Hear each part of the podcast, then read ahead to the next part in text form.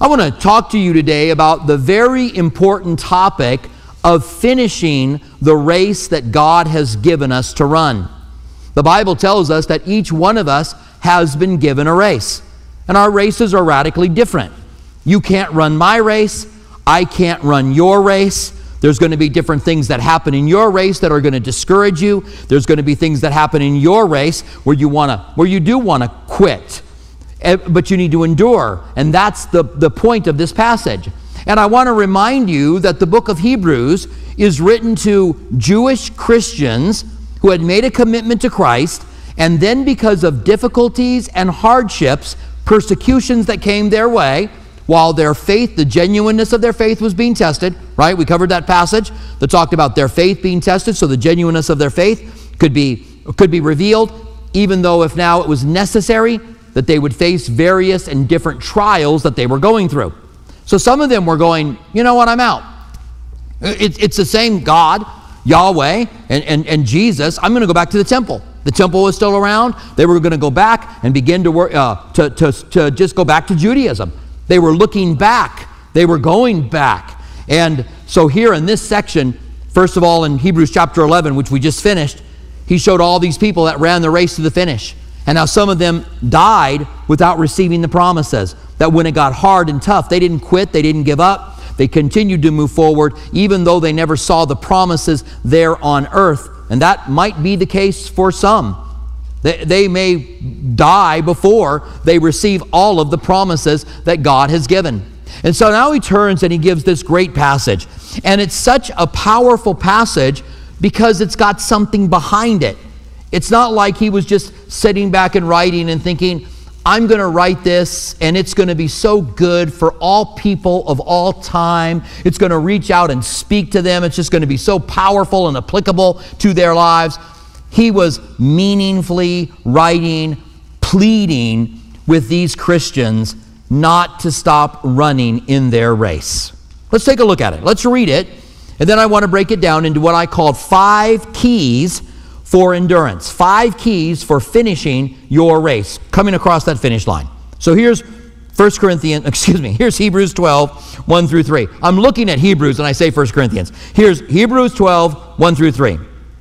Therefore, we also, since we are surrounded by so great a cloud of witnesses, let us lay aside every weight and the sin which so easily ensnares us, and let us run with endurance the race that is set before us looking unto Jesus, the author and the finisher of our faith, who for the joy that was set before him endured the cross, despised the shame, and has sat down at the right hand of the throne of God. For consider him who endured such hostility from sinners against himself, lest you become weary and discouraged in your souls. And so we see that his encouragement and example, the great example of running and finishing the race, is Jesus who faced the cross, despised the shame, and yet he finished the race. And I want to look at five keys that we can learn about an effective race and finishing the race. But first, I might just like to consider for a moment those of you who may be feeling like giving up. There is something going on in our day which is similar to what was going on in their day. There are those who are deconstructing their faith. Maybe it's a term that you've heard, maybe not. But there are those that have walked with the Lord for a while, those that write books, those who sing songs, those who write worship songs, who are deciding to reevaluate whether or not they believe in the literalness of the Bible and whether or not they would move towards progressive Christianity. Progressive Christianity is really only called Christianity, and they'll say this because they don't have anything else to really be involved in to call it. They don't believe in the literal death of Jesus on the cross. They don't believe in a resurrection. They don't believe in the virgin birth. They are deconstructing their faith quite literally. And I think I've got to wonder as I step back and I see this happening to individuals who I've known in ministry, not known them personally necessarily, but I've known their ministry. I've got to wonder if they ever really made a genuine commitment to Christ. I, I, have to wonder when you can deconstruct your faith and say, well, I no longer believe these things for various reasons. if you've never really made a commitment. And I also wonder if that really wasn't what the writer to the Hebrews was struggling with. All of the warnings that he gives here. You've got to have a genuine faith and you've got to finish the race. You've got to, you've got to endure until the end.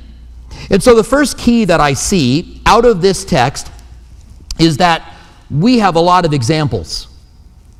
And that, that is verse 1 Therefore, also, since we are surrounded by so great a cloud of witnesses. Now, here's what he's doing he's laying out an arena for you. He's going back to the Olympiad Games, which they had in the ancient world every four years. The Roman world was, was immersed in the games, the Greek world was immersed in the games. And he's picturing a stadium with people all around cheering on those who are in the middle, who are either racing, because this is an analogy of a race, who are racing, who are fighting, and, and being cheered on by this great cloud of witnesses. Now, some have thought because of this that the people up in heaven are watching us. And when we hear that, some of us go, I hope not. I hope they're not just able to kind of look down on us and check in on us at any time, right? We still are on earth. We still need our privacy. One day we'll be in heaven, and the Bible says that the walls will be transparent. Well, we, I'm glad we won't need our privacy anymore. Right now, I still need my privacy. You still need your privacy. It's not what it's saying. He's talking about Hebrews chapter 11 when he went through all of these men and women of faith who ran the race before us and finished the race. And I think on purpose, he brought up people like Jephthah and like Samson, men that had struggles and problems. He brought up people in the end of that passage who had suffered, who had died, who did not find victory here on this earth. He brought them all up because the race has to be run to the end anyway. And we have witnesses, we have examples of people who are, as it were, running with us. Although in a different time, we are running the same race that all of these guys ran. We're just running it in our own time. And we have to have our faith and our trust in the living God as well. And if we're going to run this race to endurance, well, those who ran the race before were disciplined, some of them. Some of them, like Samson, not very disciplined. Certainly, the athletes that he's comparing us to were disciplined. They trained, they were professional athletes. There, there were people that it was their, that's what their job was, that's what they did. They, every four years, competed in these Olympiads. So the first is that we have all of these witnesses that have gone before us that we can learn from, that should encourage us that we should continue in the race that God's given us. The second is that we would lay aside every weight. This is part of the, the preparation to be able to run. It says, um, Let us lay aside every weight and the sin which so easily ensnares us. And laying aside every weight is not, is not the sin. We're going to get to the sin in a minute. It's something that may be in your life that slows you down. For an athlete that was running, it might be literally weight, it might be his weight. He would prepare. In the ancient Olympiad, there was one particular fighter. He fought the Pankration. His name was Milo from a place called, hope I'm saying this right, Croton. Of course, I don't, he probably doesn't care anymore. Uh, 500 years before the time of Christ. And you may have heard of him. He was the first strong man he, uh, he was the, the, the first one to ever win the Pankration. He won it 20, 24 for 24 years or 26 years. It was every, it was every four years. He won it as, a, as an adolescent, and then he went on to win it the rest of his life. It is said that when Milo trained, this is the guy, so you may have heard these things. It was said that when Milo trained, he would go out in the beginning of a, of a spring and he would pick up a calf. And then every day he would go pick it up.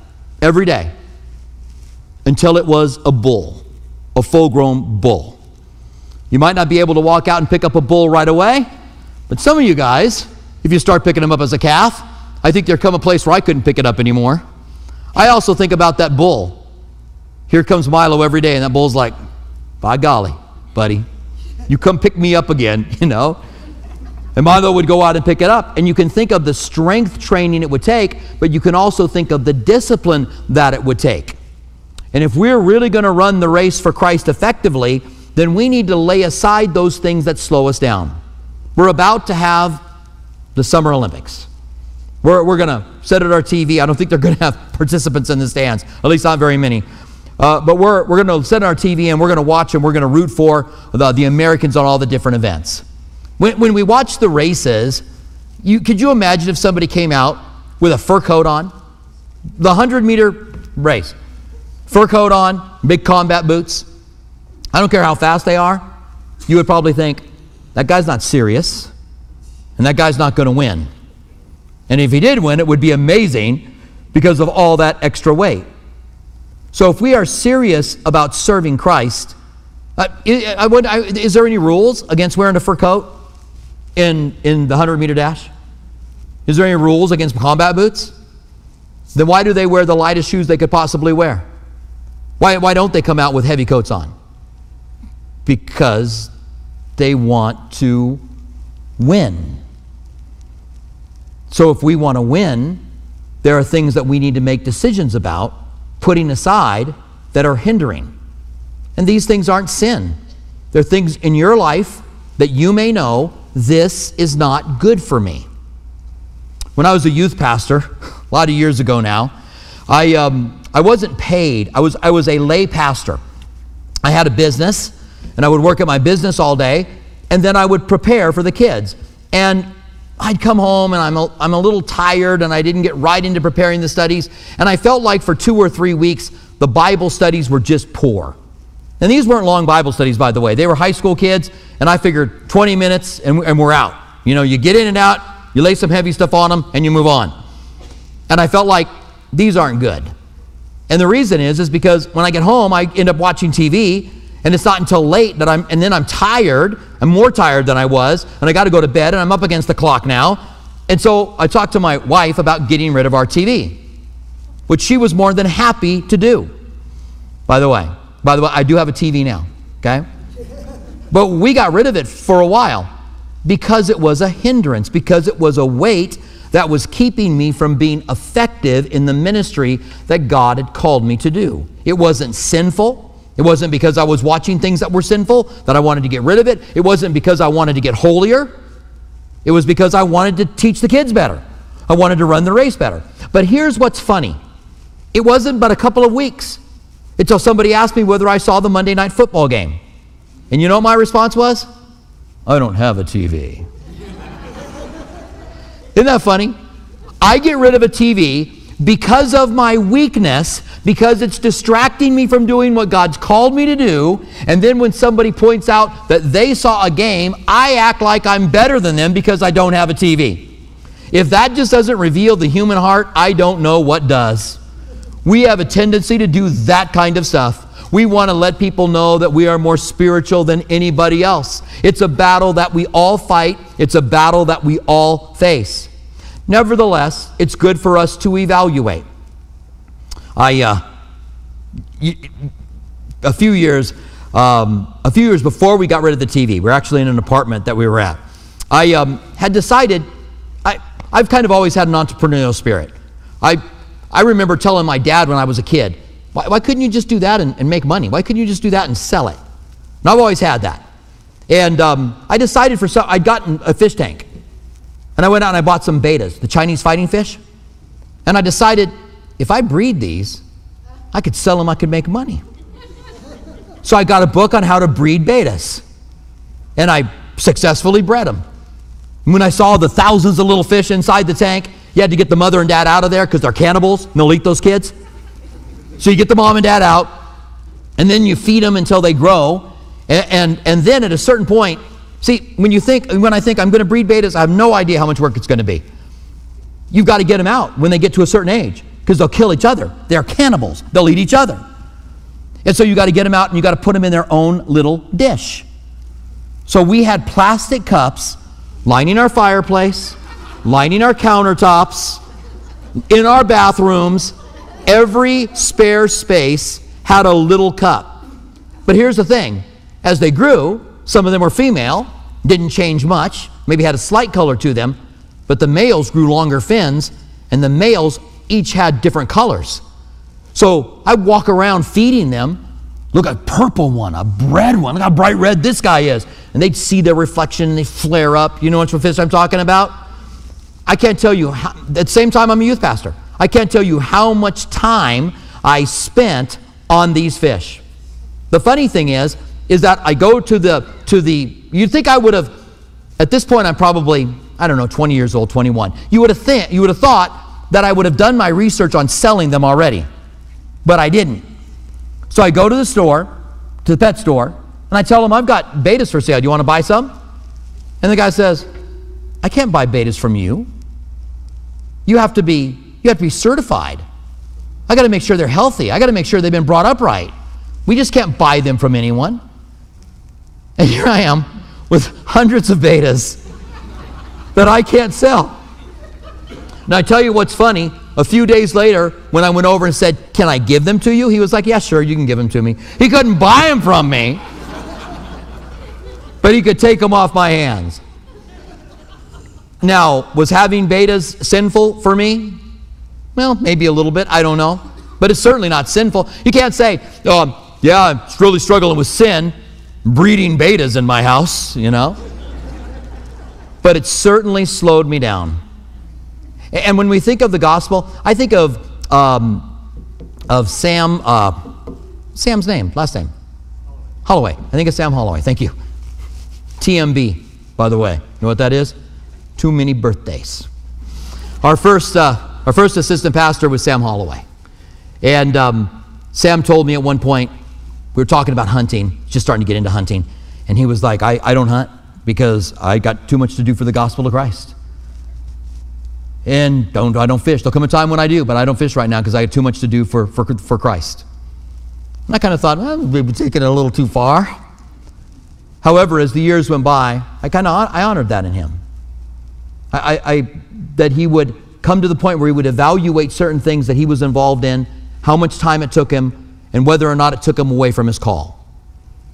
Now, Jesus also said to us in uh, Matthew 16 24 to his disciples, If any of you desires to come after me, let him deny himself, pick up his cross, and follow me. The denying yourself there isn't necessarily deny yourself some sin. In fact, I would think it's not. It's looking at the things in your life that might be getting in the way. And no one can do this for you. I can't look at your life and go, let me evaluate this. You need to get rid of this, this, and this. You have to freely make up the decision and you need to freely give it up. And husbands, you can't do it for your wives. You can't go, don't you think you'd be able to work more for Christ if you didn't do that? And wives, you can't do that for your husbands. Because if there's anything that I know about you guys who are here, you have a hobby. Every one of you. Another thing is, is that your wife probably doesn't know what you spend on your hobby. That's another one. You're like, stop. Shh. So you make decisions. You prayerfully make decisions about laying aside weights that may be keeping you from running swiftly. The third thing that it says here is that you would put away the sin which so easily ensnares you. Lay aside every weight and the sin which so easily ensnares you. This is the battle that you and I are to have against sin. It's something that I feel like churches are moving away from talking about righteousness, talking about victory over sin. They don't want to they don't want you to come to church for the first time and be talking about sin. But the Bible tells us that we need to give a holiness to God and that we need to battle the sin, struggle the sin with, with sin. You, you may never have complete victory. You may not have complete victory until Jesus comes back again. That's not never, but it may be a while. But you need to be struggling against sin. I like what Greg Laurie says. He says some people don't struggle against sin, they just give in. They're just, you know, they're, they're, they're tempted and they sin, and there's no struggle at all. Here's what it says about the sin it so easily ensnares you. It's the picture of a race. And you being so easily ensnared by that sin. That's the picture. Years ago, we had decided that we needed a pet. I don't know why I thought we needed a pet at all. But we went and we got a dog from the Humane Society. that we took out in the parking lot for five minutes and decided, yes, this is our dog. It was an Irish setter. We named it Red because we're creative, like that. So we named the dog Red. And uh, this dog was the, the biggest spaz you ever saw. First of all, you couldn't take him for a walk. He wasn't leash trained, and all he did was go in circles. And I'm telling you the truth, whoever walked that dog was going to go down. And that dog had to be walked because Irish setters are high strung to the max. And you had to walk that dog. But that dog, you'd be out there, he'd be going in circles, and sooner or later, you'd be tangled up in that dog, and you'd, stupid dog, you'd say. The other thing the dog did was when he heard the latch on the gate open, he would hit it with his body and knock the gate open and wiggle out and run down the street. But he wasn't running away, he was playing a game. He'd turn around and look at you, and he'd wait for you. And when you got close enough, he'd run down the street and stop and turn around and look at you. The only reprieve that you had is that when he saw a new person, he wanted to see and meet the new person. So somebody else would come out and go, hey, hello, hello, hello, hello. And they'd say, You want me to hold your dog for you? Yes, please, thank you. I uh, was going to take Red back to the Humane Society, but I knew that that dog would get put to sleep. And the Bible says, The righteous man cares for the life of his animals. And so I, I, we gave the dog away to someone that we know. And uh, the dog ran away, and, and they never. Uh, uh, they never went and got it. They were like, let the, let the dog go. And uh, I went down to the Humane Society and got that dog back. Because I still felt guilty. I felt like, and I went and I found that dog and I brought it back. And I won't tell you what eventually happened to that dog. But it is an example of what we do with sin. We think we can handle sin. We think that we're okay with it. We think we can take it out for a walk. And so we have unconfessed, unrepented sin that we have harbored in our lives. And the Bible tells us, well, at least three things about sin.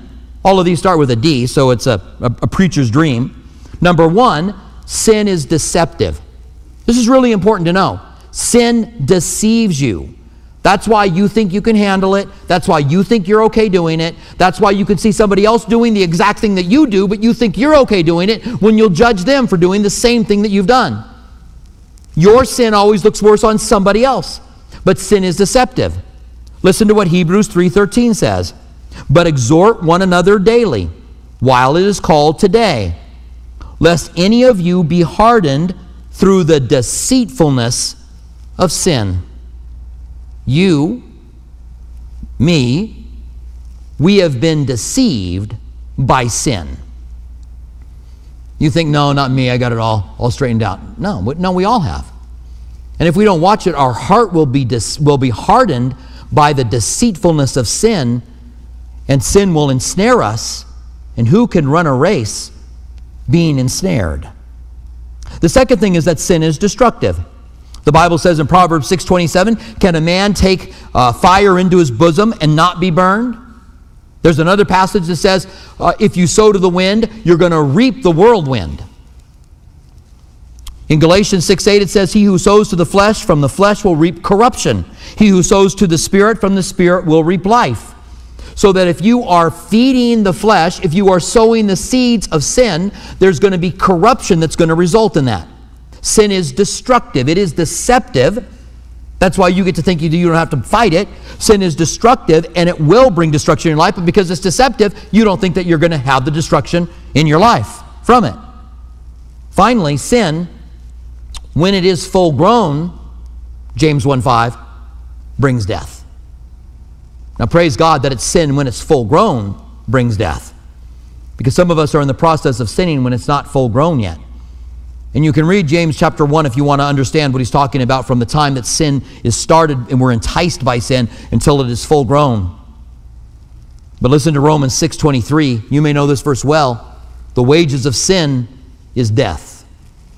But the free gift of God is eternal life in Christ Jesus our Lord. The wages of sin, when we sin, there are wages. You go out and you work your job and you receive wages. That's a good thing. But the wages of sin is death. It, not always physical death, by the way. There are other things that die. Sometimes the respect that you have from other people die. Sometimes your reputation dies. We see that here lately with a couple of high profile guys, one a high profile pastor and one a high profile apologist. When it became evident that they were living their life in a way they shouldn't, the, rep, the, the respect, their reputation died when that happened. I saw someone take the books of the apologist and throw them in a trash can. Video online. I'll, ne- I'll never read another one of his books. Sin is deceptive. Sin is destructive. Sin brings death, and it so easily ensnares us. And so we need to repent, ask God for help, be broken, cry out to Him. We need His help to overcome it. When we live in a world that accepts sin, when we live in a world where people will think that our church is too harsh because we teach that we need to get sin out of our lives. We need to do it. The fourth key is that we would run with endurance. It goes on to say, and let us run with endurance the race that is set before us. The Bible says in Galatians, don't grow weary in doing well. In due season, you'll reap what you've sown. You, you, you don't grow weary. Don't quit, that you might not reap it. In Hebrews uh, 10 26, at the very end of chapter 10, before he gets to chapter 11, which is the, the great cloud of witnesses, all of those people that have ran by faith before us, he says this in introducing the section. This is really what this section is all about. Run the race with endurance. Endurance is really what this section is about. You want to lay aside the weight, you want to lay aside the sin so you can run the race with endurance. Hebrews 10:26 says, "For you have need of endurance, so that after you have done the will of God, you may receive the promise." Then he goes into the examples of people running by faith, and then he tells you, lay aside every weight, lay aside every sin, and run the race before you with endurance. And the Christian race is an endurance race, it's not a sprint. Sometimes I see people fired up for Jesus and they're cooking and they're going to town. And sometimes I get concerned. And, and it's played out over and over again over the years where they're here for a little while and then they're gone. And then I talk to someone and they say, well, they're not walking with the Lord anymore. Hey, this is, a, this is an endurance race. Let's settle down. Let's do it right. Let's learn the Word of God. Let's develop the relationship with God. We don't need to be in a hurry. We need to know what the truth is. We need to interact with Him. We need to grow and we need to mature. And if you stumble and fall, then get back up again. Proverbs 24 16 says, The righteous man falls seven times and rises again, but the wicked falls to calamity. In 1984, the 1984 Olympics, you guys may remember this. If I say the name Zola Budd, any of you guys remember her? Just out of curiosity? All right, so a good number of you. South African, right? That's what you think. Zola Budd was South African. What else? She was a barefoot runner, right? You guys remember that? South African barefoot runner. What's the other thing that we remember her for? She, she tripped Mary Decker. And Mary Decker fell to the infield grass. And I think it was Time magazine that had that iconic picture of her on the front. There's two of them that I think of. One of them, she's on the, on the grass and she's watching everybody run away after she's been tripped. And she's got this just horrific look on her face, like the, the absolute worst thing possible has ever happened. This was in the 300 meter race, by the way. The other picture is of her husband, who came out and carried her off the grass with a, with a look of torment on her face. Now, I don't know that she could have gotten up and continued on in the race. Maybe, maybe not. I can't remember if she was hurt. I looked it up today to see if I could find it. It was 1984. There's not a lot about it anymore. However, you contrast that to a guy by the name of Eric Liddell. Eric Liddell was known as the Flying Dutchman. He was a Christian. He was a little guy, but he's fast.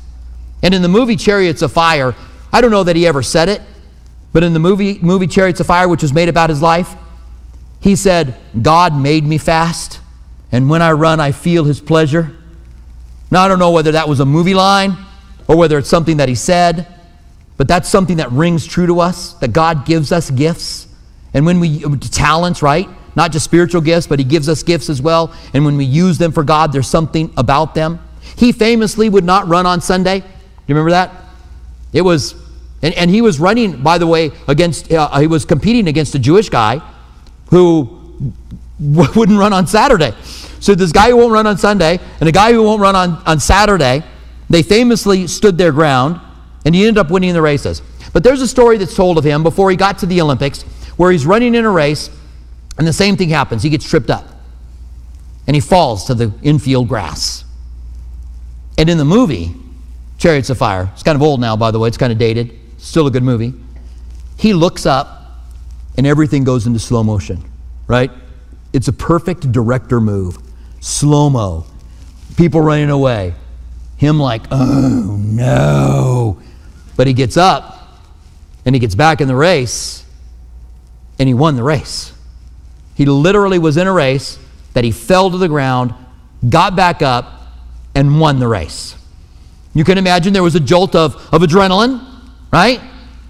You can imagine that he was Olympic status, okay? This is earlier in his career. These other guys probably weren't Olympic status, but he was. And he was able not only to finish that race, but to win the race.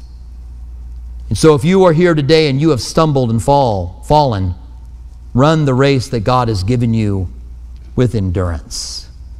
Get up and get back in the race. God's there with His forgiveness. God's there to help you. God's there to, to, to get you back into the race again, that you could keep running for Christ. There's a fifth and final key to running effectively and enduring, and that is keeping your eyes on Jesus. That's in verse 2. All of that we've covered so far is verse 1. You can see why I didn't want to go through too many verses.